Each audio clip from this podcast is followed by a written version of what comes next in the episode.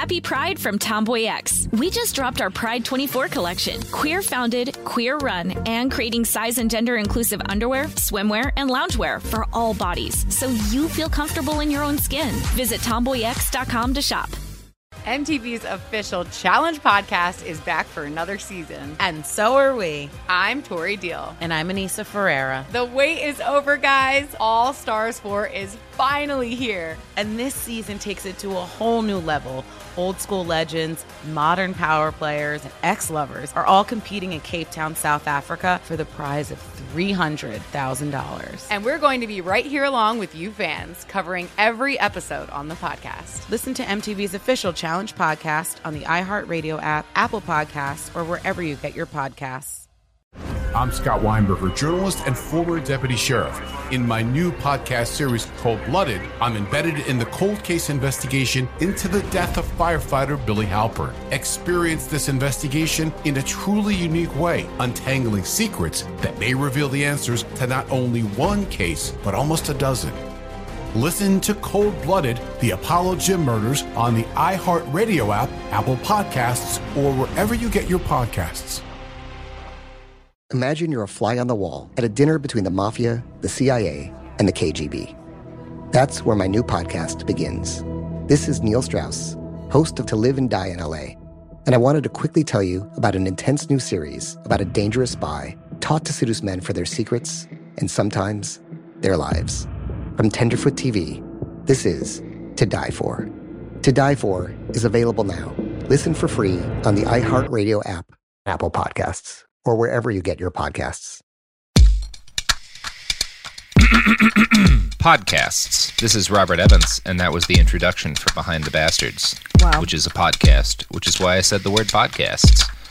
Today with me in the room that is a digital room and not a physical room because of the plague is Mr. Billy Wayne Davis. Hey everybody. Hey Billy, how are you doing? How's your quarantine going? It's going pretty good. I'm exercising, raising two kids. Pretty good. Yeah, th- when I saw you last over Skype, you looked like normal Billy, and then suddenly this week you have a mustache and a uh, a, a headband. It's coming together. It's been an interesting quarantine week for you. I'm embracing it. hmm You've got a kukri now, which is a special type of, of curved Nepalese blade. Very nice. Yes. I went Yeah. with the Gerber to see if I liked it, and then now I'm going to go to Nepal and get one proper. Yeah, I have a Nepalese bladesmith that I can point you towards. This is a podcast about the worst people in all of history. And Billy, you and I have developed a couple of different niches for ourselves. We're we're we have a lot of niches. One of those niches is medical scammers. And this is not a medical scammer episode because our other niche is weirdos from the South. and today we're going to talk about one of the South's great all-time famous weirdo bastards. Billy Wayne Davis, what do you know about Jim Bowie? I know the name. Do you know what I mean? Yeah. Like growing up in the Yeah. South, you're just like, Yeah. you hear it. I don't Yeah. know what he, there's like, I don't know exactly what he did. You've probably heard of, I'm going to guess everybody listening to this has at least heard of a Bowie knife, uh, which is a great kind of knife, one of my favorite knives. It's basically a small sword that is a dagger because we call it one instead of a small sword, um, with a specific kind of curved end point to the top of the blade. And it's it's great for it was initially it's great for hunting and skinning animals, and it's also great for waving around drunkenly uh, at a house party if you're me and 19 years old. The one thing I and- know about him is the uh, the the the, the giant mutton, He had the, the Yeah. horrifying facial hair. He had gigantic mutton chops and he died at the Alamo. Now I was a I was a Texas boy. So in in Texas school you have a special class called Texas history mm-hmm. and every Texas kid learns a lot about Jim Bowie and it's all wrong because they only teach you Oh. lies about Jim Bowie in Texas school. I know who Jim Bowie is. Yes. Sorry. Yeah. Yeah. Sorry. Yes, I do. I just came back. It froze and everything came back, and then you said the Alamo, and I was like immediately, oh, I know who this motherfucker is. Yes. Yeah. So Jim Bowie's a giant piece of shit because this is my show, but he's also like a frontier legend. Like he's one of those. He's like Davy Crockett, um, or like Wild Bill Hickok. Like he's one of those like Wild West legends. So this is gonna be a hoot of a tale. A hoot. Um, and yeah, let's just get into it. Hoot. So uh, James Bowie um, was born on March 10th, uh, in Logan County, Kentucky, in 1796.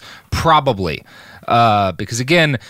In Kentucky in 1796, nobody was super good at like birth certificates and the like. Um, Sure. But that's that's a good guess as to when he was born. He's born three or four days ago. Yeah. Yeah, he, he came into the world sometime uh, round, round about then. It was the year when we had that big flood on the river. Yeah. That's kind of how people talked about shit like that back then. So, uh, yeah, his brother gives March 10th, 1796 as, uh, as James Bowie's b- birth date. His older brother, John, gives that as the birth date. And uh, John is kind of the source of a lot of our information on Jim Bowie's early life. But John and every other member of the Bowie family are liars uh, and grifters and unreliable narrators. So it's really, we really take this all with a grain of salt. I um, know people like that, and they tell you they're liars too. Like, hey, now I'm gonna tell you the story, but keep in mind I make a lot of stuff up. yeah. Keep in mind, what with the moonshine, I can't keep much much together about my own backstory. Yeah, the Bowie family's a bit like that, and they have financial motives for telling a bunch of saying a bunch of fun shit about Jim Bowie. But I don't think they have much in the way of financial mo- motives about lying about his birth date. So that's probably more or less accurate, at least as well as they could remember it. So, uh, Jim was uh, the ninth of ten children uh, born, born to Rezin, uh, which I think was just sort. of. so basically, R E Z I N is how his dad's first name was spelled, and it was supposed to be Reason, but they weren't great at spelling in Kentucky back in the 1700s, so they they wrote it out as Rezin. Um, Yeah. so he was this, yeah. you know what? Not bad for modern Kentucky spelling. No, we're doing. Um, they're doing all right. They're doing right. You get the gist of it. So yeah, he was the son of Rezin Bowie and uh, and Elvie Bowie, uh, and his parents came to the United States as part of a massive Scottish migration across Appalachia and into the Old South. Uh, Old South. Bleh. The Bowie family were basically the archetypal early white Americans, pioneers down to the core of their marrow. Rezin had a habit of moving onto wild land in the frontier, developing it by building homes and orchards and stuff. And then when other people would come in and move in around him, he would get angry because he, he didn't like being around other people. He wanted to be out in the middle of nowhere. And so he'd move somewhere else and start building a homestead again until civilization or whatever caught up with him. This was kind of like how Jim Bowie's dad liked to live. He's the first house flipper. Yeah, yeah, that's kind of what he's doing. He's like gentrifying. He, yeah, he's like he's basically gentrifying like the The woods. The, the woods. yeah, yeah. But then he hates it, and he's got to like, yeah, you could call them early hipsters, but instead of like you know enjoying uh, artist lofts and uh, uh, artisanal coffee houses, he liked fighting bears with uh, machetes. Um, Every time I civilize a place, these people show up. that's kind of Rezin's attitude. So the point I'm making is he he wasn't just going about this to like make a home and a living for himself and his family. Like he needed to be at the bleeding edge of the frontier. And so Jim Bowie's early life as a child consisted of many moves. You know, they'd spend a couple of years somewhere and then his father would grow frustrated by the fact that there were human beings within a half mile of them and so they'd move somewhere else. I liked his dad. I realized it's like ah, these people. Uh-uh. There's a there's a level of even though all these people are spoilers, slave owners and colonizers and monsters. There's a level of respect you have to have to anyone who is like, there's people within a mile of me. I'm gonna go move out to the middle of nowhere with a hatchet and build another home. Like Yeah. like they're they're tough. Is Yeah, I just Yeah. keep thinking like I'm not as stubborn as I thought. There, there's a there's a TikTok right. That's that's that's like where the wife comes in and is like, "Honey, we have to move." The neighbor said hi, and that's these people. yeah, yeah. That's Rezin Bowie. Modern times, friends. Billy, what were you saying? I'm gonna call you Bowie a couple of times in That's this. a- I'm I'm certain. That's okay. I like it. I don't remember. Oh, good. Fantastic. Well, uh, yeah, so now the Bowie family, when Jim was young, tended to live, all the spots they would pick were along the Mississippi River. And they basically moved down the Mississippi as like people filled up the area above them. Um, and moving dot day for the Bowie family meant they would build by hand a flat bottom boat, toss all of their shit onto it, and then sail down the Mississippi to find a new place to live. So that's what that's what like the U-Haul of the day is. Well, yeah, you just wake up and you're like, oh shit, Dad's building a boat. Dad's making a boat. God damn it. yeah. Now, Lil Jim Bowie's first memories probably would have been in the Tywappity Township uh, in what is now Missouri. Uh, and what was then still under French control and part of their New Madrid district. Now, the name Tywappity uh, came from the original inhabitants of the land, uh, the Apple Creek Band of the Shawnee tribe. They'd been forced out by white men via unspeakable violence and disease, and young Jim would go on to spend much of his childhood playing in camps that they'd abandoned all throughout the forests and swamps around Tywappity Township. Um, now, his earliest memories from age four to six uh, would have been pretty relaxed. Bowie family children weren't expected to work much at that age, and Jim would have spent much of his time relatively unsupervised in the middle of the woods. Um, the Bowie men were, in general, uh, uh, given to spending a lot of time alone in the middle of nowhere. Jim's formal education would have been basically non existent. His mother, Elvie, taught her children the alphabet, but that was about all she knew, so that was about all they learned. Um, after two years in Tywappity, it got too developed for Rezin, and the family moved.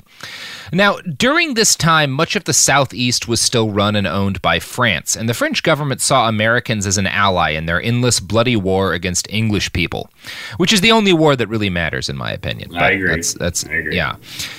Now, they were happy to allow Americans to settle in the Louisiana Territory, and they offered generous terms on land grants for them to do so. The Bowie family kept moving south, and by 1812, they'd staked out a claim on Bayou Vermilion in the Attakapas parish just south of Opelousas.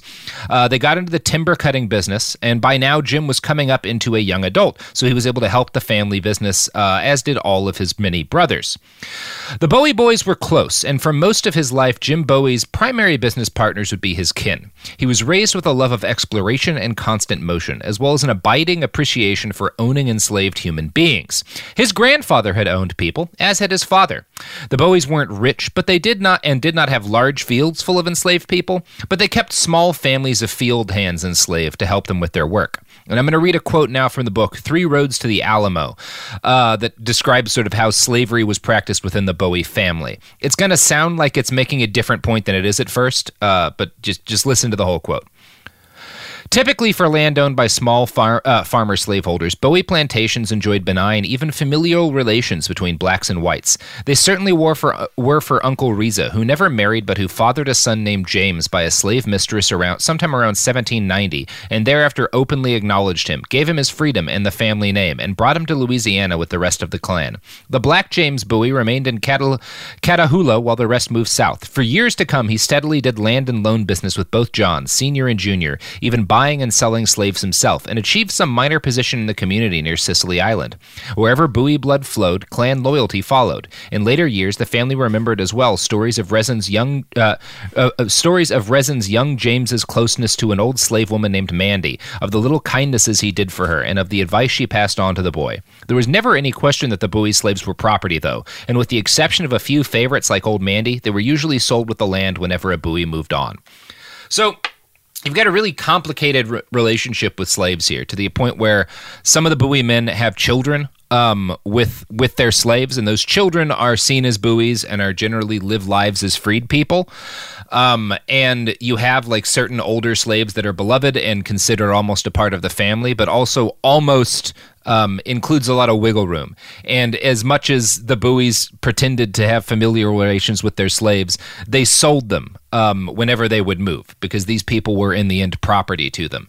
And this is kind of like this is a pretty normal sort of master slave relationship to exist in the era at the time with among people who are moving a lot like we we mainly talk about sort of the old plantation system but that hadn't really gotten going in a big way at this point um, and yeah that's kind of how the Bowie family dealt with slavery um, it's it's yeah i don't know it's weird It sucks, but yeah it was bad it's just it's very clear they viewed them as livestock. They've used that's It's it's it's more messed up than even just that though, because you know the, the Bowies were a close knit family. You had a lot of different uncles and brothers all living together with their families, and when one of them would make another human being with a slave, that that person was considered to be a Bowie and a member of the family. Um, but that person's black cousins and and and you know half brothers and stuff would be sold off as property. So it's this it's really kind of weird to wrap your head around. I don't even know. I can't even really get into the head of the people who would comfortably do that, who could like recognize that, like, well, this one's got my blood, so he's family, and we're gonna treat him like family. But these other people who have are related to him, but not to me, I'm just gonna sell like a dishwasher. Yeah, It's really strange. It is Yeah. like a weird flip of the coin in their head where they've made Yeah. that this is the line for us. We're It's like- bizarre. It is bizarre. Yeah, it's hard for me to get my head around in any way. And I should note here that because I my longtime coworker uh, is is Soren Bowie, uh, I'm going to regularly pronounce the Bowie name in a number of different ways, and it's going to frustrate people, and they can just they can just deal with it. Yeah, deal with it, people. Yeah, it's just going to happen. Sorry. He's a human sorry. man. Yeah. So the Bowie family patriarch uh, had to kill other human beings at least once while the Bowie boys were children. When the family moved to Louisiana, they found squatters on their land.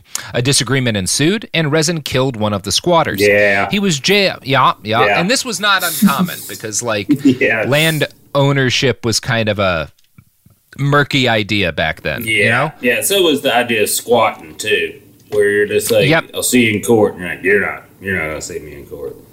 Yeah, you're not going to see me in court. I'm just going to shoot You're you. just Yeah. gonna die right now. Yeah. Yeah.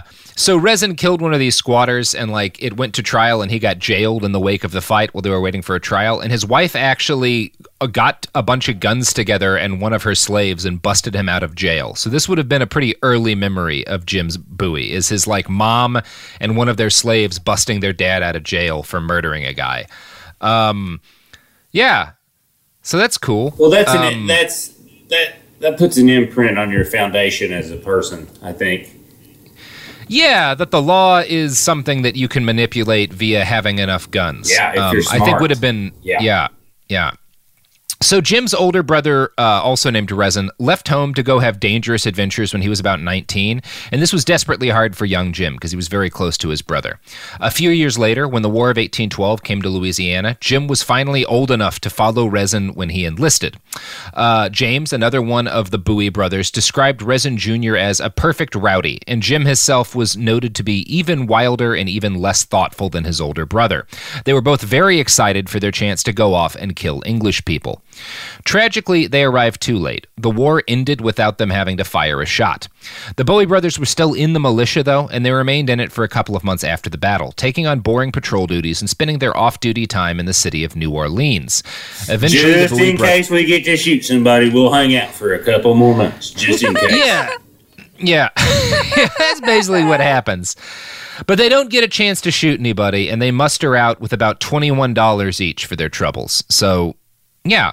That's that's kind of Jim's a man now. Like he he he doesn't get his chance to murder anybody, but he's got twenty one dollars in his pocket. He's like seventeen years old. That's as much of an adulthood as you um you get uh, at that that period in time. This is New- his high school graduation. and in New Orleans, that's a good place to be. Seventeen with a pocket full of money. That is a That is a good place to be then and now. Well, no, not now because of the coronavirus, No. but then, but then for Yeah. sure. yeah. Uh, so Jim was frustrated at the fact that his war experience hadn't ended with him getting to shoot anybody. Um, but he also, you know, it was exciting still. You know, he got to do some patrols and stuff as part of the militia. He got to get wasted uh, in New Orleans, and his taste of being out in the world made it impossible for him to return home. Um, so he took to the same basic tactic as the men his father had murdered a couple of years back and started squatting on a patch of land above Bayou Boeuf in Opelousas. Uh, James Bowie, Jim's older brother, and I'm sorry, the Bowie names are all very complicated because there's multiple Jameses and multiple Rezins and Johns. It's very frustrated. We forgot what we named the other one, and we named him the same one. It happens. the the the feeling you get from the Bowie brothers' names is that they were expecting the parents were expecting most of them to die, and then they didn't because the Bowies tended to be pretty tough, and so you wind up with a bunch of kids who have the same fucking name. I don't know. Name him, name him James again. I don't give a shit. Yeah, we didn't expect as many of them would make it to eighteen as did. I gotta make a boat. There's people over here. yeah, yeah. So, uh, James Bowie, another one of Jim's, Jim, uh, another one of Jim Bowie's older brothers, would later describe 18-year-old Jim Bowie this way: "Quote." He was yeah. Oh, sorry, John Bowie. I was like- uh, I was like, older. w- yeah, yeah. like, yeah. we have- Jesus, I'm sorry. The Bowie names are so fucking complicated. Do they all? Such- how many yeah. siblings does he have? Do they all have weird? He has ten. He has Fuck ten yeah, brothers. he does. Are they all Jim, It John, sucks. Joe? Jim, John, right? There's a couple. There's a Rezin in there. Yeah, Cool. Rezin Junior. Cool. It's very frustrating. But Jim Bowie's older brother would later describe Jim at 18 this way: "Quote." He was young, proud, poor, and ambitious, without any rich family connections or influential friends to aid him in the battle of life. After reaching the age of maturity, he was a stout, rather raw boned man of six feet height, weighed 180 pounds, and about as well made as any man I ever saw. His hair was light colored, not quite red. His eyes were gray, rather deep set in his head, very keen and penetrating in their glance. His complexion was fair, his cheekbones rather high. Taken together, he was a manly, fine looking person, and by many of the fair ones he was called handsome. The fair ones are women. He was possessed of, a, of an and open his brother a little bit too. yeah, if we're being and his brother a little bit. Yeah, yeah, you know, you get the idea that maybe some Bowie brothers got up to some uh, some things. They were in French country. It wasn't is weird. A good-looking brother I got right there. Mhm. Yeah, I got some sexy brothers, and I know from sexy brothers. Uh, he was possessed of an open, frank disposition, with a rather good temper, unless aroused by some insult, when the displays of his anger were terrible and frequently terminated in some tragical scene. So he was a friendly guy unless he got angry, in which case he got really violent. That's it. Like, he had a pretty fair temper unless you made him mad. That's what he just Yeah. said. We're just like, That's oh, literally what he's saying. oh, I forgot you just learned the alphabet. I forgot about it. Yeah, that's your only education. Uh, he was never known to abuse a conquered enemy or to impose upon the weak and defenseless. A man of very strong social feelings, he loved his friends with all the ardor of youth and hated his enemies and their friends with all the rancor of the Indian. He was social and plain with all men, fond of music and the amusements of the day, and would take a glass in a merry mood to drive dull care away, but seldom allowed it to steal away his brains or transform him into a beast. This is what his brother claims, and a lot of it's lies because he was a famous drunk. Um, but yeah, that's that's that's how his his older brother described him at 18. Um, now, by any accounts, Jim Bowie was a pretty good frontiersman. Um, he squatted on land, chopped and sold cypress wood, which he sawed down in the planks and then floated down by the river into town. He also hunted a great deal. Uh, and his brother John wrote that he developed a particularly painful way of hunting bears. Uh, quote, in the summer season, when the bears were constantly ravaging little patches of green corn of the early settlers, he adopted the following novel plan to entrap them. After finding a place where they usually enter the field, he would find like a, a stump, a tree stump that was kind of hollow on the inside, and he'd fill the inside of the stump with spikes that were facing inward, and then he'd pour honey into the stump. And so the bear would stick its snout in the, stu- the stump to get honey, and then as it pulled its head out, the spikes would gouge into its face, and so its head would be trapped inside the log like with with iron spikes gouged into its mouth and then while the bear was like in horrible agony trying to free itself and blinded because its head stuck in a stump he would just shoot it in the head Great. That, I mean, I feel like he went a step barbaric for that, but, but you know, it was different times, I guess. So yeah, that's the kind of hunter Jim is. He's a he's a a, um, a cunning man and good at surviving, but also clearly uh, not against horrific cruelty. Um, even like, I mean, even among sort of the ways you hear about people trapping, that's pretty rough. Yeah. Uh, yeah. So uh, he was very successful at living on the frontier, um, and he made enough money that after two years living this way, he'd saved up three hundred dollars to use as a down payment on the land he'd been squatting on, um, and he had enough left over from that nest egg after he bought the land to buy some human beings, a family of four that he purchased on credit from his father. Over the next couple of years, Jim Bowie used their unpaid labor uh, and very questionable credit math to work out a series of loans and deferred payments for three more parcels of land. Now, these were days in which no one had much hard currency, and most deals relied heavily on the amount of personal trust the loanee was able to gain from whoever issued the loan. Um, it like it wasn't like today where you actually had to have the money one way or the other. You know, if you got like a bank to front it to you, like a lot of loans were based on like you're a trustworthy guy. Um, and and Jim Bowie was good initially, at least, at convincing people that he was worth taking a risk on. Uh, before long, using only the his own elbow grease and the uncompensated labor of four enslaved people, Jim was able to turn these four plots of land into a productive and valuable piece of property. He would eventually sell it for significantly more than he paid for it.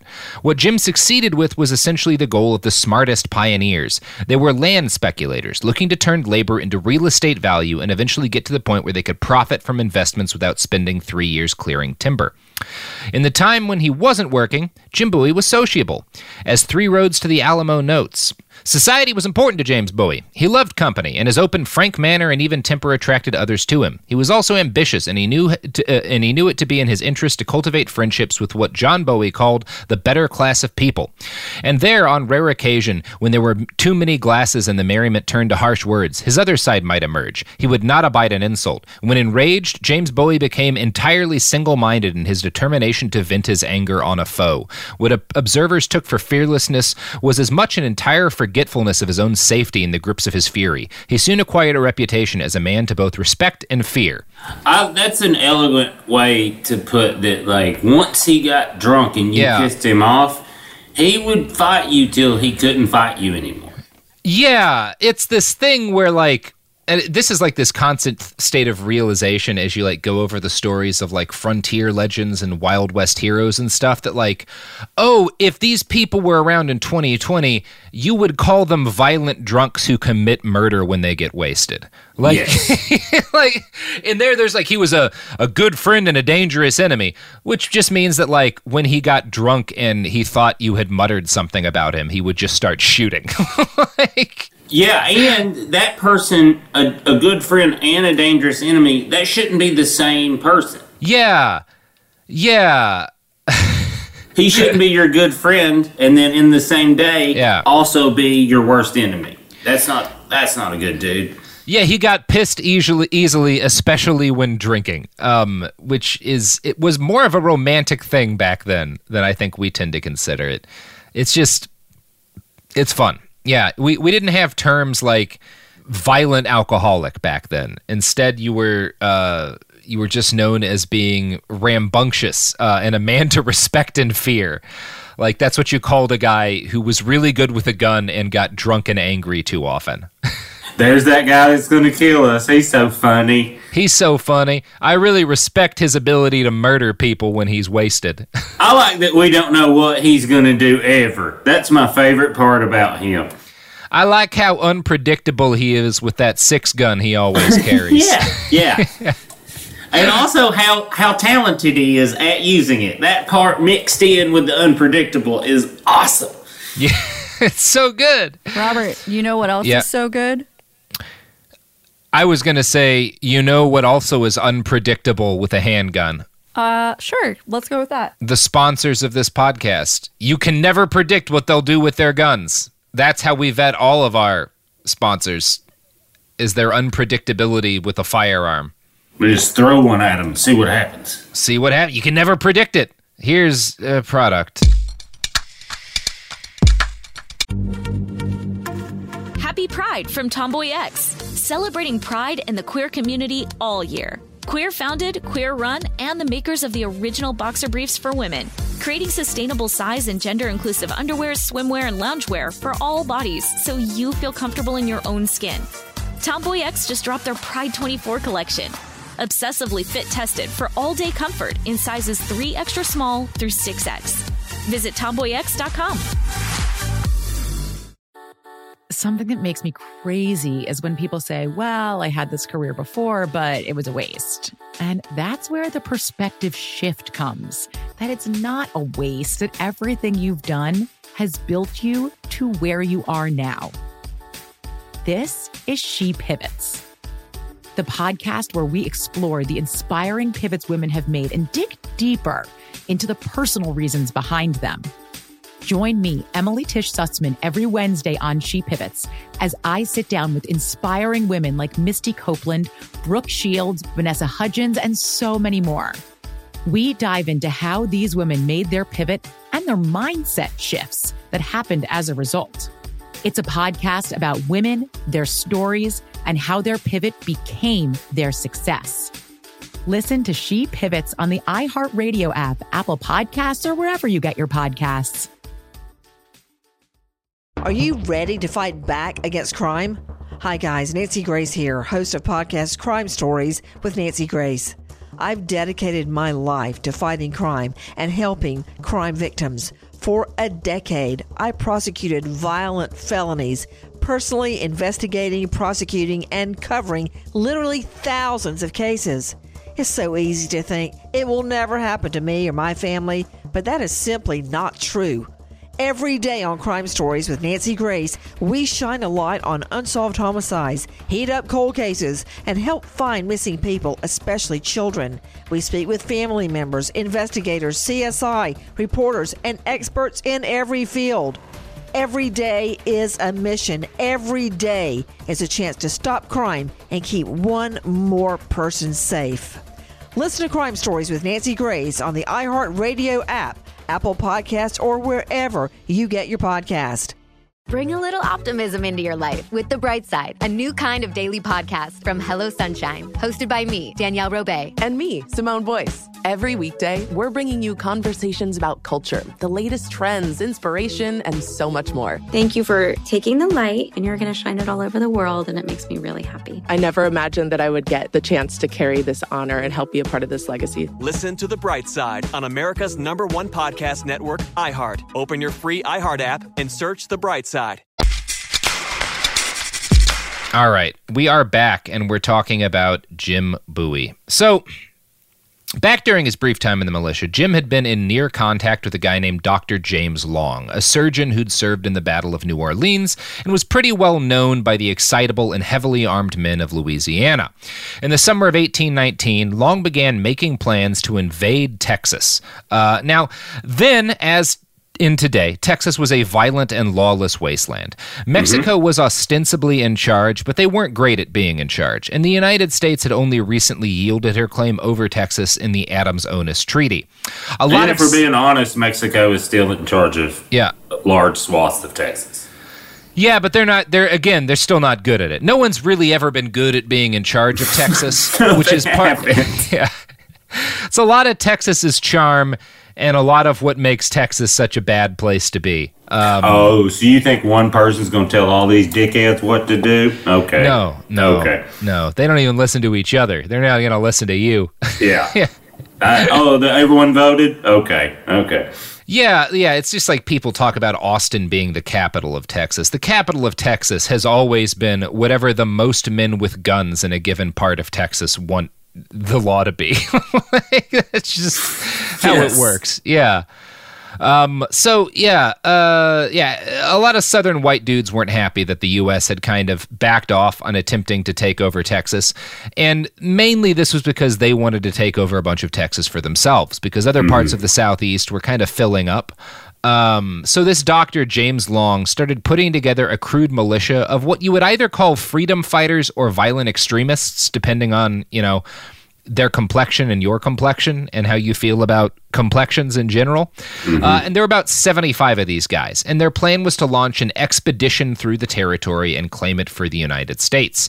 They marched through Louisiana on their way over, and Jim Bowie could not resist the urge to get into a series of gunfights and maybe also get rich. So he signed up along the way. The- wait, wait, we're going where? Sure, sure, I'll go with you. Sure. You need a violent guy? I'm a violent guy. I, I'm really bummed that I didn't get into more gunfights when the war happened. I would love a chance to do that again. I never shot over that way before. Yeah. Yeah, so by the time Long reached Nacogdoches, uh, one of every one of the three or four towns in Texas that every uh, Texan elementary student learns how to spell, um, it was late June, and Long and his men declared a new government and started proclaiming laws. Now, as a general rule, when white folks with guns in the middle of nowhere started announcing laws in this period of time, one of two things would happen. One would be a violent shit show, and two would be the United States of America. Unfortunately, that had already happened, and so this turned into a violent shit show. Um, yeah, so Long knew that his 300 men uh, or so wouldn't be much of a match for the entire Mexican army, so he attempted to draw more filibusters down by offering them land at a dollar an acre, which was a pretty good price. Uh, and so for a couple of months, he succeeded in drawing in a few hundred guys who wanted very cheap land. Um, and Jim Bowie was immediately one of the most popular of these filibusters, mainly because he was really good at getting into gunfights, which happened pretty regularly during this period of time. Um, and and the, the the various fights that Jim got into around now would have been his first taste of mortal combat. But it was pretty obvious that Long was outmanned and outclassed by the Spanish authorities, and by October of, ni- of 1819, they'd driven him and his men out of Nacogdoches. Uh, within a month or so, the expedition was a shambles, and Jim Bowie fled back to Louisiana because he didn't really want to get his ass kicked. So we got into a couple of gunfights. He gets to have an adventure, but it doesn't really work out in the long run. I got fled out of Nacogdoches one time. Yeah, it's a, a rite of passage for every Texas Texan. So Jim Bowie was a trailblazer in that. Got hammered, and they're like, "You need to leave town." I was like, "That makes sense." Now, this would not be the last time that James Bowie would try and fail to conquer Texas. Um, and thankfully, there were no consequences at this point for invading another nation's sovereign territory and trying to take over a part of it. Like he and, and the other filibusters just kind of went back to Louisiana and everything was fine. I like that. I mean, it's it's kind of like the Bundys. Yeah. Yeah, it is a little bit like that. Yeah, uh, uh, with with more gunfire than Yeah. occurred. you know, Yeah. with the Bundys. So, uh, or Jim would return home and kind of got together with his brothers John and Rezin, and they all kind of agreed that uh, they were ready to make a whole big fucking pile of money. Um, and in those days, uh, as now, the best way to make a whole big fucking pile of money was to sell illegal and desirable products. Um, now, today, that means cocaine. In the early 1800s, it meant enslaved human beings. Slavery was obviously a big business and a big part of the economy of the South, uh, but by 1819, most American slaves had been born in or around the United States because the federal government had banned Americans from buying African slaves about a decade earlier, in 1808.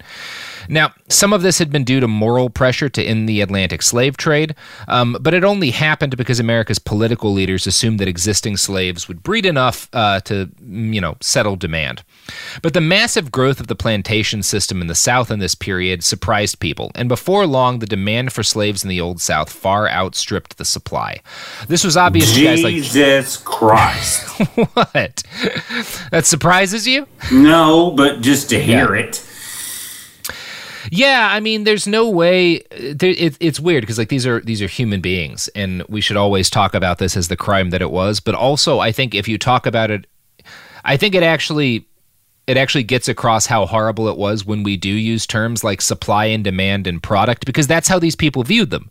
Um, Jim Bowie was looking at like the fact that oh, you know, slaves aren't having enough babies to meet for the demand. So someone needs to bring in more people to enslave.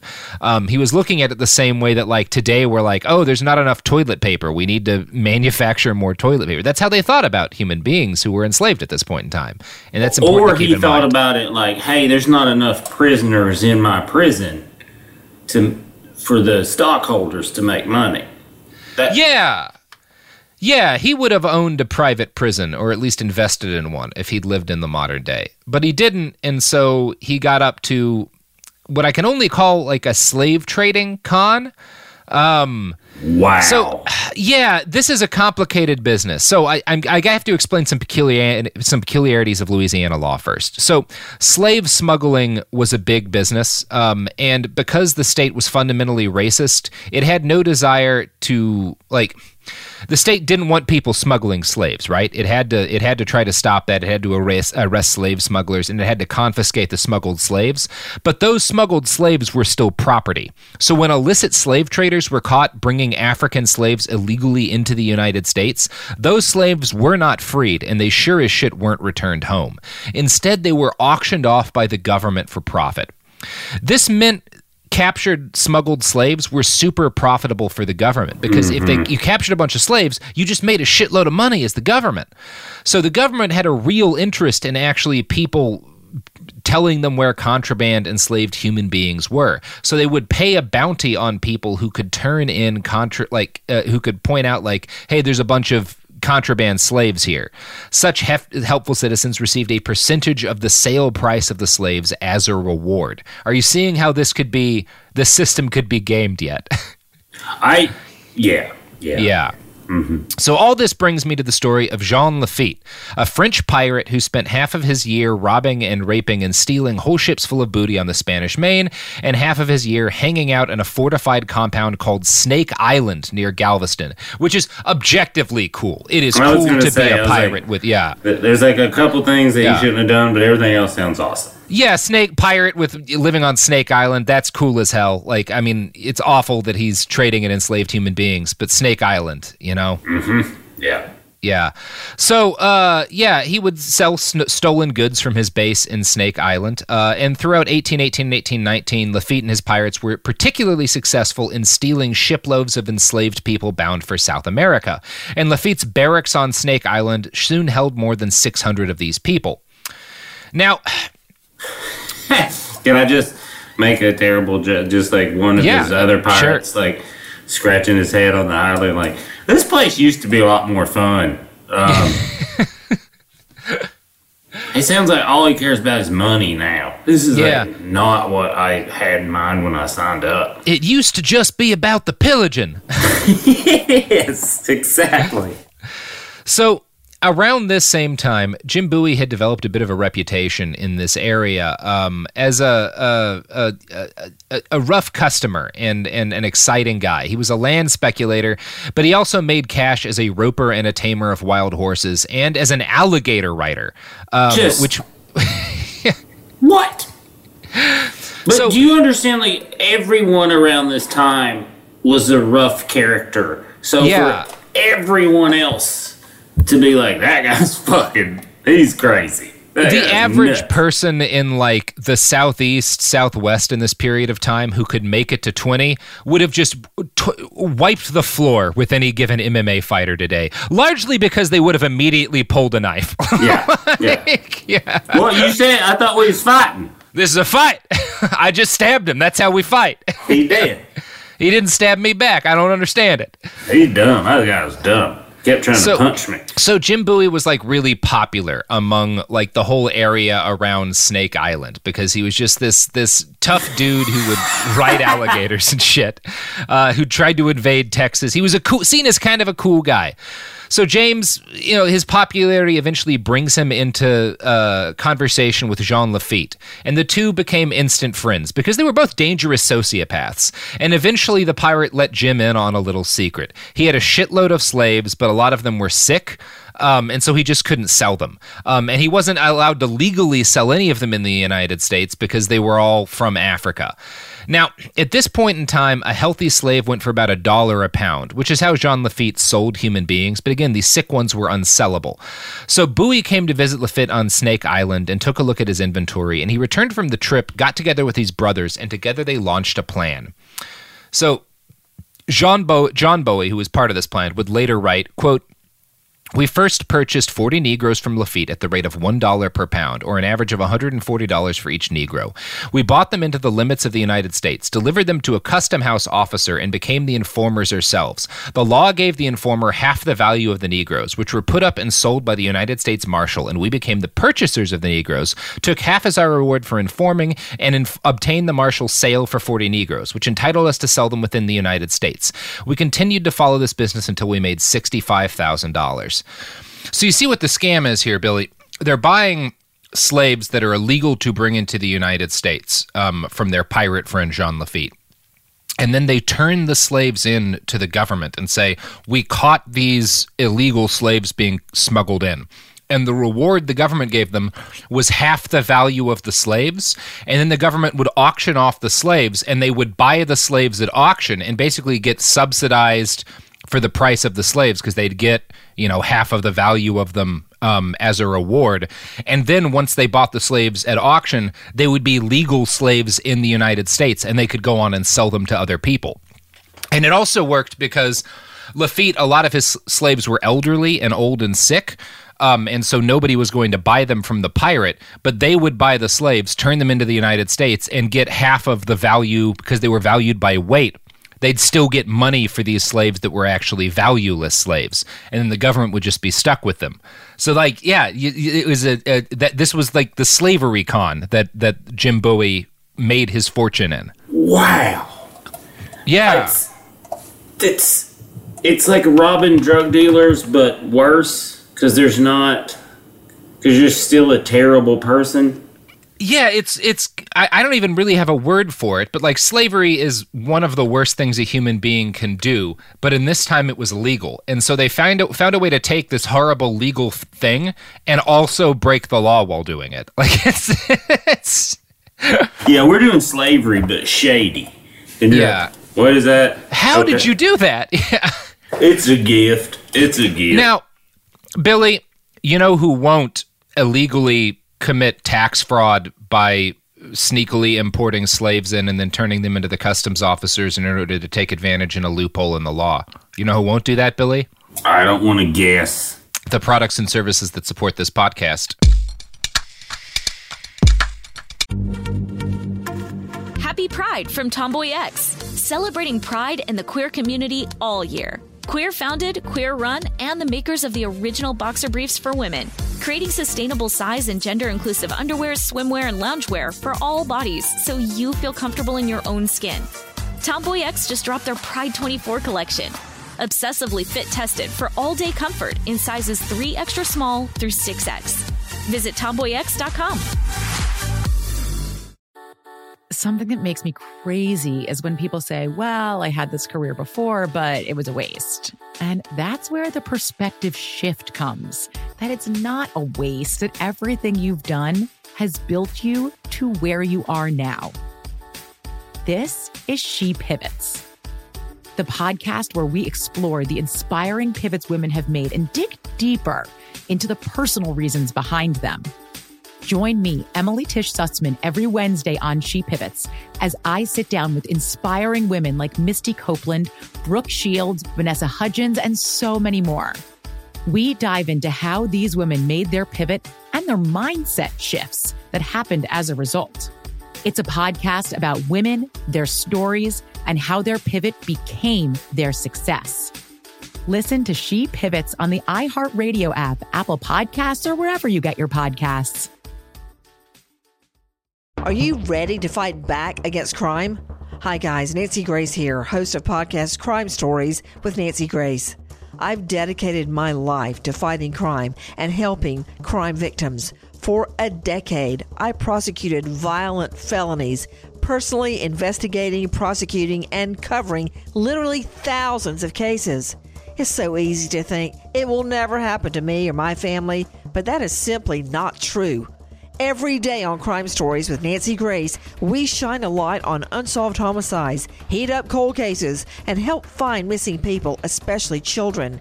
We speak with family members, investigators, CSI, reporters, and experts in every field. Every day is a mission. Every day is a chance to stop crime and keep one more person safe. Listen to Crime Stories with Nancy Grace on the iHeartRadio app, Apple Podcasts, or wherever you get your podcast. I'm Scott Weinberger, journalist and former deputy sheriff. In my new podcast series, Cold Blooded The Apollo Gym Murders, I'm embedded in the cold case investigation into the death of firefighter Billy Halpern. It's just a shame, you know, that they took him from us. Experience this investigation in a truly unique way, knocking on doors, uncovering new evidence, including the DNA of a potential killer. Uh, my name is Danny Smith. I'm a detective uh, with Miramar Police Department. This is Scott Weinberger. We're actually reopening an old case, and your name came up. Untangling secrets that may reveal the answers to not only one murder, but almost a dozen. thought they were going to kill me, so I kept my mouth shut and I didn't say anything. All these years, I didn't say anything. Listen to Cold Blooded, The Apollo Gym Murders on the iHeartRadio app, Apple Podcasts, or wherever you get your podcasts.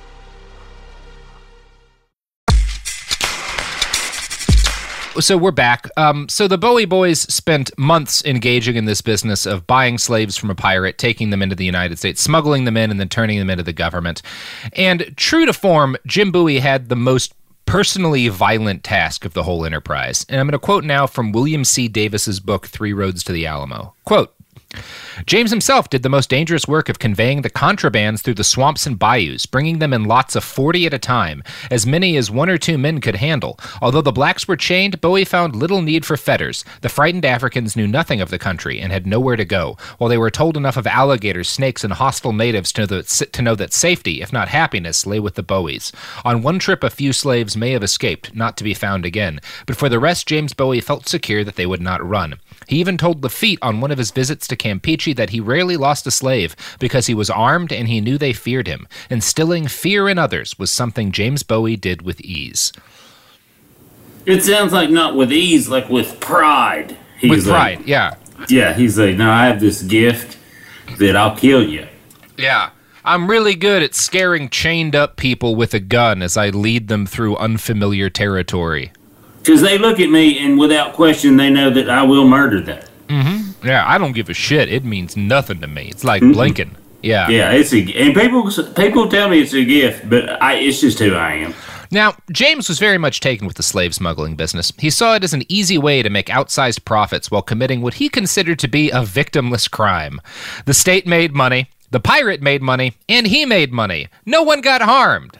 Obviously, no one, not yeah. a person, not one human being got harmed. Yeah. Yeah.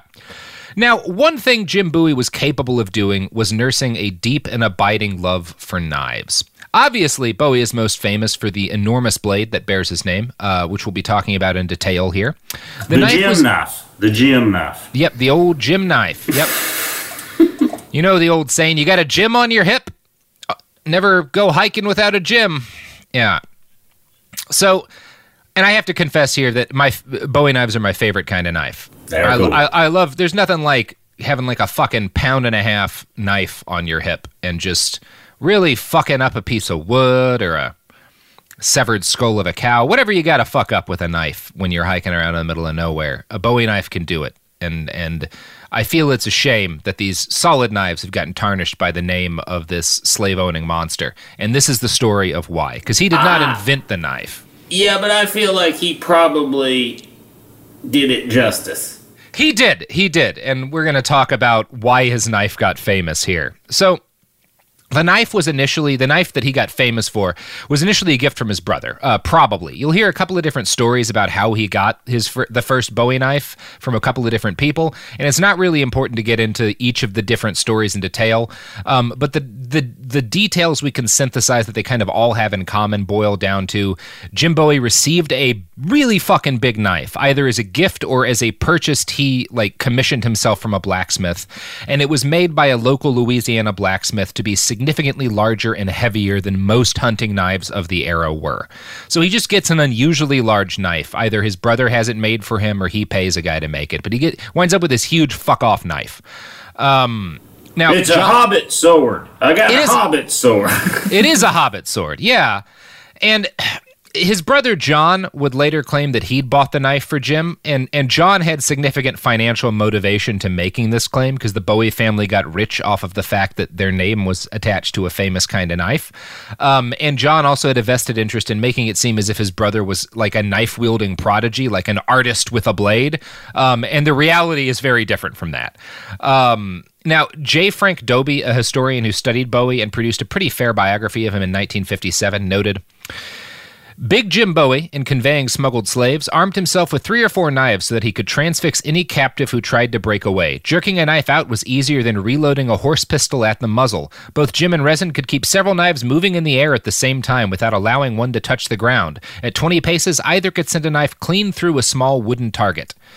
So, that's probably untrue, but these are the kind of stories people started to tell about Jim Bowie that he was like, yeah, like a master of the blade. And the reason that he got this reputation for being an artist with a knife is because of something that happened in 1827, the infamous sandbar fight. So it's amazing to me because a lot of people get stabbed to death in fights even today and nobody cares about those fights and they're kind of written down as like the result of thugs and criminals um, just having access to knives uh, but when a bunch of white dudes stab each other to death it this is what happens um, yeah Well, on a sandbar. Yeah, on a sandbar. So it's good to know that people have always been doing nonsense on sandbars in the Gulf of Mexico. Yeah, yeah. And this sandbar, we'll talk about this sandbar. So Jim spent most of the 1820s engaging in a series of land cons in Arkansas. Um, and basically, he he had committed dozens of acts of fraud and basically sold people land and uh, or as they call it to this day in Arkansas, business. business. Yeah. He would sell people land that he didn't have any right to and then take their money and fuck off. Um, th- this is I'm not too mad at that. Yeah. That's funny. He did that for decades. Like, as a general rule, if you're wondering what Jim Bowie was doing during a period of his life where we don't have a lot of detail, he was scamming people into buying land he didn't own. Um, so he did this a bunch in Arkansas, and it pissed off a lot of people. Um, and he also, like, the only way he was able to get away with it is that he relied heavily on banks to lend him the credit to do land speculation. Um, and at one point in the late 1820s, he was infuriated to find that the sheriff of a nearby parish had basically put in a bad word against him and stopped the bank from giving him a loan that he needed to continue his cons. Um, so he got into an argument with the person who'd put with that sheriff, and they got into a fight on the street. And the sheriff, uh, a guy named Norris Wright, shot at Jim Bowie and only failed to kill him because the bullet hit a silver dollar in Bowie's pocket. Jim fired back, but his pistol misfired, and so he charged Norris Wright to try to beat him to death with his bare hands. But his friends intervened uh, and stopped the whole thing from ending in murder, and that really pissed Jim off. And he promised after that point that he would never be caught without an enormous knife on his body, so that if that happened again and his gun misfired, he could just stab a guy to death and maybe stab his friends to death for trying to stop him from stabbing a guy to death. No, for sure, stab his friends because those aren't his friends anymore. Yeah, yeah. So, yeah, uh, it, it did not take long for Jim Bowie to find an occasion to use his giant fuck off knife to stab a man. So, the sandbar fight is really romanticized in Texas history, although it didn't happen in Texas, but it involves Jim Bowie, and so we all learned about it. And the short of it is that Bowie wound up on one side of a formal duel, which was held on a sandbar between Louisiana and Mississippi. Dueling was actually illegal in both states, and because the sandbar wasn't really in either state, it was a popular place for men to get together with their friends and try to murder other men. And they later used that uh, same loophole for gambling. Yes. Yeah, it's the same basic idea. Now, one of the fun things about the sandbar duel is that no one really has a good explanation as to why it started.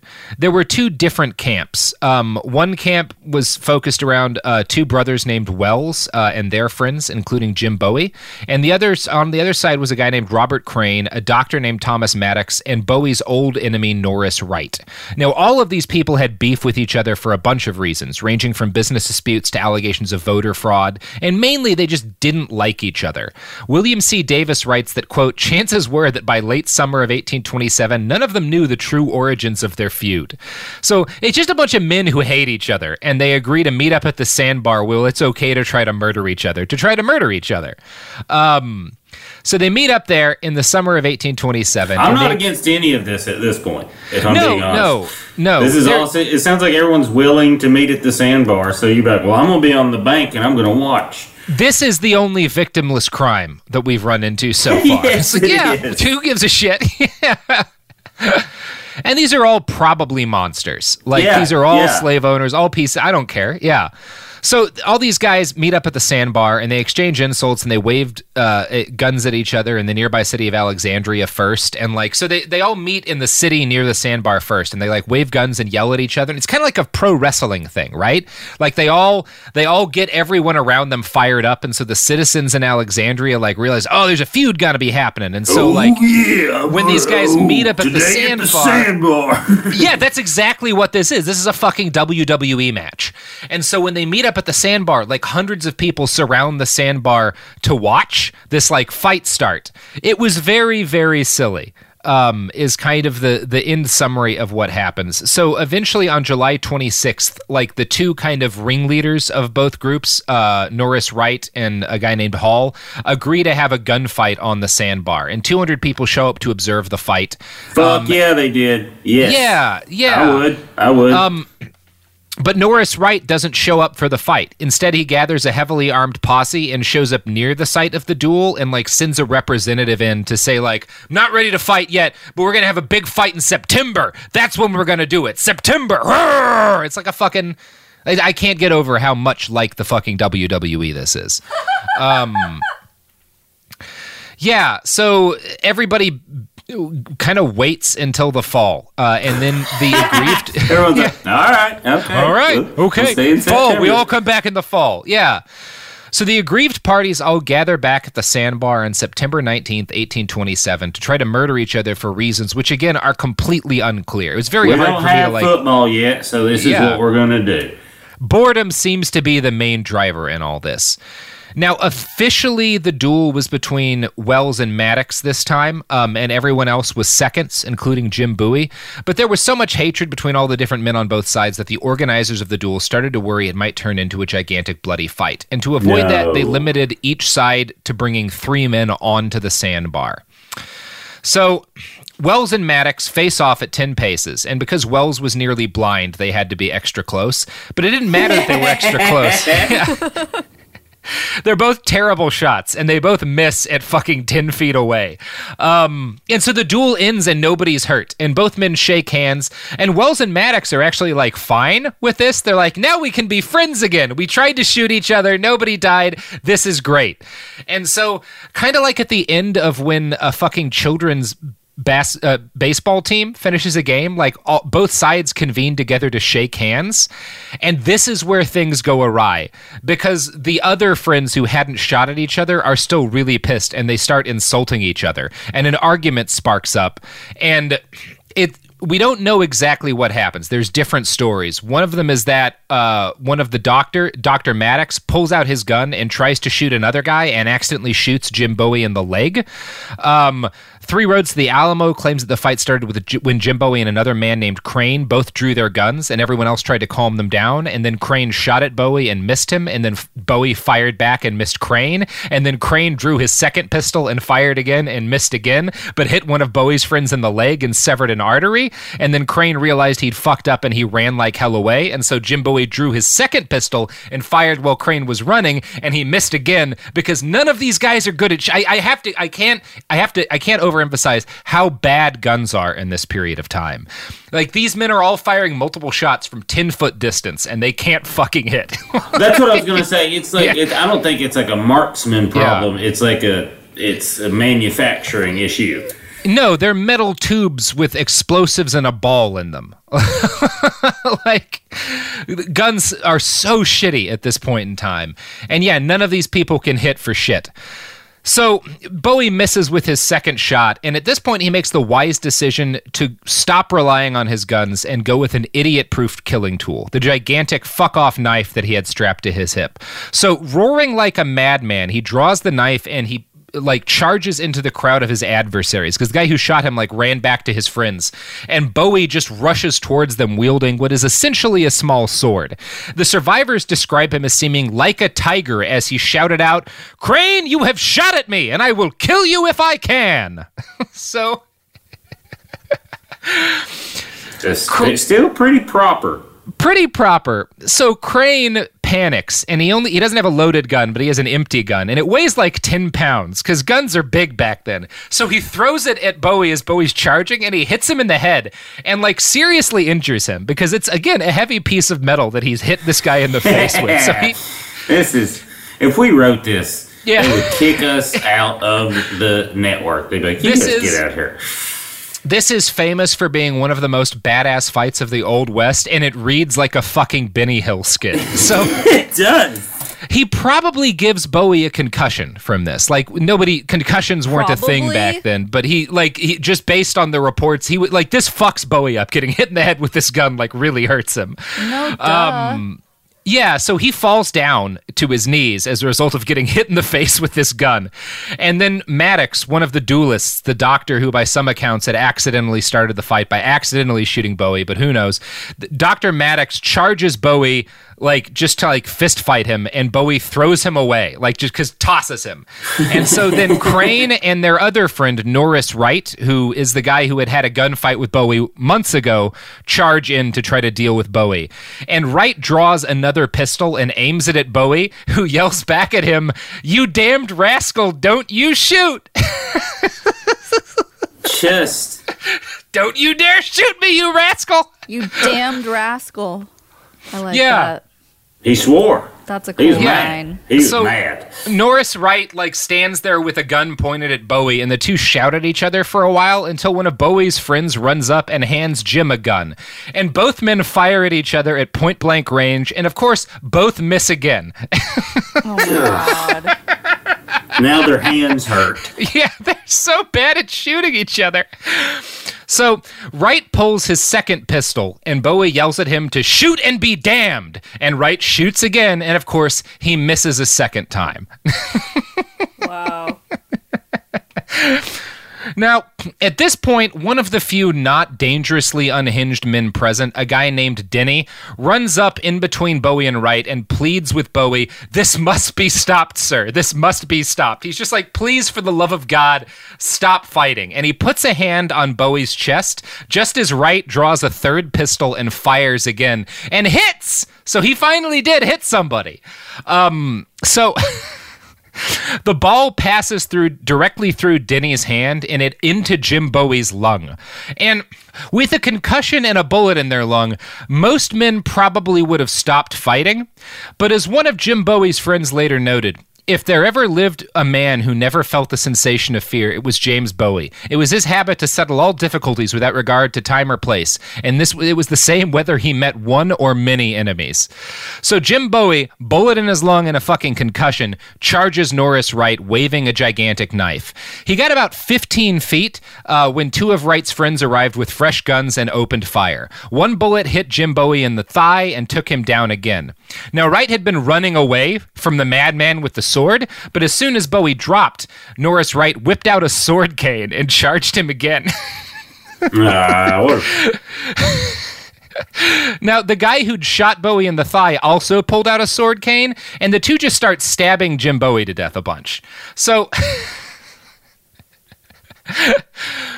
The next moment in this fight is the one that would earn the name Bowie knife a proud place in the long history of human fighting implements.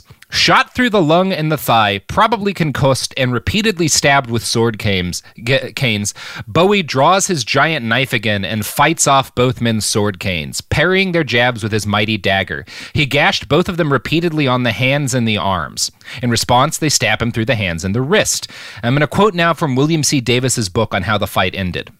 Quote, Bowie got himself up to a sitting position. Then in one lunge, he reached up to grab Norris Wright by the collar, and as Wright tried to straighten himself, he inadvertently helped raise Bowie to a near standing position. As Bowie later told the story to Rezin and their friend, he said in Wright's ear, Now, Major, you die. With a single savage thrust, he drove the knife through Wright's chest, boasting afterwards that he twisted it to cut his heartstrings. Ah, well, he's not. He's not. That's not how that works. But Yeah, he guts him is how most people relate. is he just he he pulls this guy down while being stabbed and just opens his belly with his gigantic sword knife. and yeah, kills the shit out of him.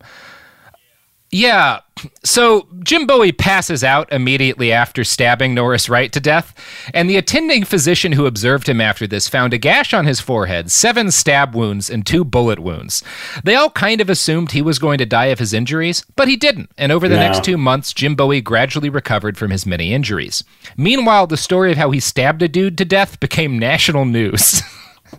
so most duels were all like regional stories um and it wasn't uncommon for people to die in them but the sandbar le- fight became legend for one reason jim bowie. Davis writes that in typical frontier fights quote the real fighters risk themselves only when they seem to have the advantage and happily ran to cover otherwise. But bowie impelled by the rage that blinded him to fear or self-protection stood his ground and simply kept fighting. That was the sort of thing that turned brutal pointless brawling into legend. Yeah. I mean, So it he- does. Mhm. because it- you're not human anymore. Yeah, it's totally human to like stand in front of another guy and you both shoot at each other and one of you dies and one of you doesn't. What Bowie does is like, Yeah, he bec- he's like a fucking superhero because he does he survives this and because he goes so fucking far beyond what any rational person would do in the era. Well, so and yeah, then there's also probably he's not the guy that like afterwards while he's like healing, he's also not the kind of guy who's like, I got carried away, you guys. No. No, No, he was it- just like, yeah, come at me again, and you're like, Yeah. okay, dude, you gotta chill out. And, and that's exactly what happened. So newspapers write huge spreads about the sandbar fight, and of course they exaggerate everything that happens in it. And people around America start talking about Jim Bowie, and Bowie's canny enough to lean into the legend. So he spent weeks bedridden, like from gunshot wounds. But he would invite reporters in to talk to him, and he would tell all of them the story of the fight. And he would always have his knife strapped to his chest while he was in his sick bed, so he could show it off to reporters and the steady stream of well wishers who came by to talk to him. Um, so the Bowie knife becomes incredibly famous as a result of this. And suddenly, like, every guy who feels. Who, who wants to feel like a badass has to have a Bowie knife. Um, and I found a fun write up on sort of the spread of the Bowie knife in the wake of this by a site called the History Bandits. And it does a pretty good job of tracing how Jim and all of his brothers capitalized on the fame of the family knife. Quote, the Bowie family quickly made efforts to actively link the Bowie name with the famous knife's design and quality. Bowie's older brother, Rezin, who had allegedly given Jim his blade before the sandbar incident, began promoting similar knives, which he advertised more trustworthy in the hands of a strong man than a pistol, which, given the fact that everyone missed at the duel, is not necessarily inaccurate. Yeah, it's Within- pretty accurate at the time, I think. Yeah, yeah. Within months of the incident, the name of Bowie was forever linked with the large hilted knives of the southern backcountry. As the story of Jim Bowie's feats with his knife spread, blacksmiths across the country began to receive requests from customers to make them on knife like Bowies. As far afield as England, the Bowie knife became a novelty in knife shops, and Easterners of the United States purchased Bowie knives as a symbol of the frontier. Even backwoodsmen who were used to such knives adopted the new terminology of the 1830s and requested Bowie knives uh, by name at Smithies from St. Louis to the Mexican border. The Red River, uh, the, the Red River Herald of Nacogdoches, Louisiana, claimed that with hyperbole that all the steel in the country, it seemed, had immediately been converted into Bowie knives. By 1830, the Bowie knife became a staple at forgeries across the American continent. So that's cool. It, yeah. It just it, Cool it's also and good. Yeah. it's reassuring that America's always kind of been like this. Yeah, it's fun. The, the write up I found on this actually compares the Bowie brothers in particular to Bear Grylls. Um, because Bear Grylls has like an incredibly popular series of knives um, made b- just based off the fact that he's good at being in the woods and has been on camera like using, you know, uh, camping knives and stuff. So, like, knife companies like Gerber are like, hey, what if we made a knife and stick your name on it? And sure enough, now they're incredibly popular. You can find them in any outdoorsman store, and they're not bad knives. Um, I don't like the hilts very much, but whatever. Uh, so in, in the Bowie, like the, the the what I find interesting about this write up is that they kind of say make the point that like the Bowie family is the first the first in that line. Like they do basically what Bear Grylls has done. They they create a brand with their family name for giant fuck off knives. That's kind of neat. The, like the the duck dudes too. Yeah, like Duck Dynasty. This is like the very first time that happened in American history, right? The Bowie family definitely has some powerful Duck Dynasty uh, energy to it. Well, it's the same area too. Yeah, and it is the same area. They might, in fact, be related. Well, yes, there's not a lot of people down there because they kept killing each other. yeah. So, yeah, Jim Bowie, uh, slave trader, land con artist, and guy who stabbed a person to death becomes a celebrity, mainly for stabbing a person to death.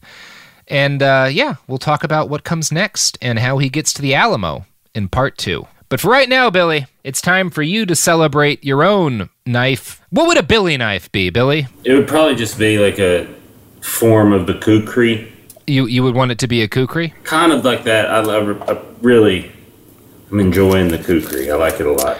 Yeah, kukris are nice. I enjoy the uh I enjoy the uh the the the feel of a kukri. If I was going to have a Robert knife, I would want it to be I want it to be a knife that's too large to be wielded. I would like it to be like a hunting knife, but one that has to actually be mounted to the bed of a truck. Like you know how they have technicals in the Middle East with machine guns in the back? I want that but with a knife that you have to like drive at a target. You to- want like to a stab it. You just want a bayonet for a Humvee. Yeah, I want a bayonet for I, I more like a bayonet for an eighteen wheeler. That's pretty cool. Yeah, yeah, that would be. I would like a Robert knife to be a knife that requires as much steel as a small skyscraper. That would be that would be the legacy I'd like to have. That sounds We can- If if they ever give us the TV show, we could we could make that happen. We could make that happen. Yeah. All right. Well, um, if you want me to uh, get my own branded knife, uh, find Bear Grylls on Twitter and send him pictures. Send him your favorite S- Simpsons screen grab. Let's make it confusing for old Bear. Um, and if you want to find us on the internet, you can find us at behindthebastards.com. Uh, you can find t-shirts on TeePublic, and I have a podcast called The Women's War that is about Rojava and uh, does include a little bit about knives. So there we go. It's an optimistic podcast. It is optimistic. Also optimistic is my co-host today, Mr. Billy Wayne Davis. Billy, you want to tell the people where they can find you? Yes, at Billy Wayne Davis on Twitter and Instagram. Uh, if I ever start touring again, Yeah. or we're allowed to, bwdtour.com. And then I have a podcast about the people that make up cannabis communities, and uh, it's called Grown Local, and season one is based in Eugene, Oregon. Speaking of both the marijuana industry and Eugene, Oregon, a lot of people getting stabbed to death with large knives. Yeah. Definitely lots of that. Not in your podcast necessarily, just in the industry and in Eugene, Oregon. Yeah, and probably not even related. No, no, no. I mean, Oregon. Maybe. Yeah. All right. Episode done. Wash Bye. your hands.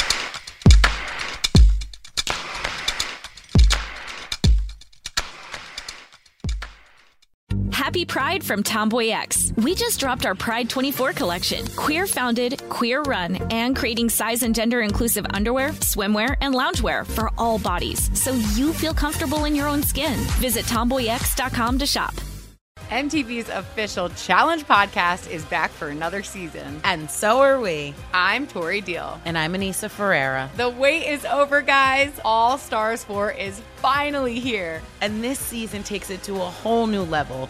Old school legends, modern power players, and ex lovers are all competing in Cape Town, South Africa for the prize of $300,000. And we're going to be right here along with you fans, covering every episode on the podcast. Listen to MTV's official Challenge podcast on the iHeartRadio app, Apple Podcasts, or wherever you get your podcasts. I'm Scott Weinberger, journalist and former deputy sheriff. In my new podcast series called Blooded, I'm embedded in the cold case investigation into the death of firefighter Billy Halpern. Experience this investigation in a truly unique way, untangling secrets that may reveal the answers to not only one case, but almost a dozen. Listen to Cold Blooded, the Apollo Gym Murders on the iHeartRadio app, Apple Podcasts, or wherever you get your podcasts. Imagine you're a fly on the wall at a dinner between the mafia, the CIA, and the KGB. That's where my new podcast begins. This is Neil Strauss, host of To Live and Die in LA, and I wanted to quickly tell you about an intense new series about a dangerous spy taught to seduce men for their secrets and sometimes their lives. From Tenderfoot TV, this is To Die For. To Die For is available now. Listen for free on the iHeartRadio app, Apple Podcasts, or wherever you get your podcasts.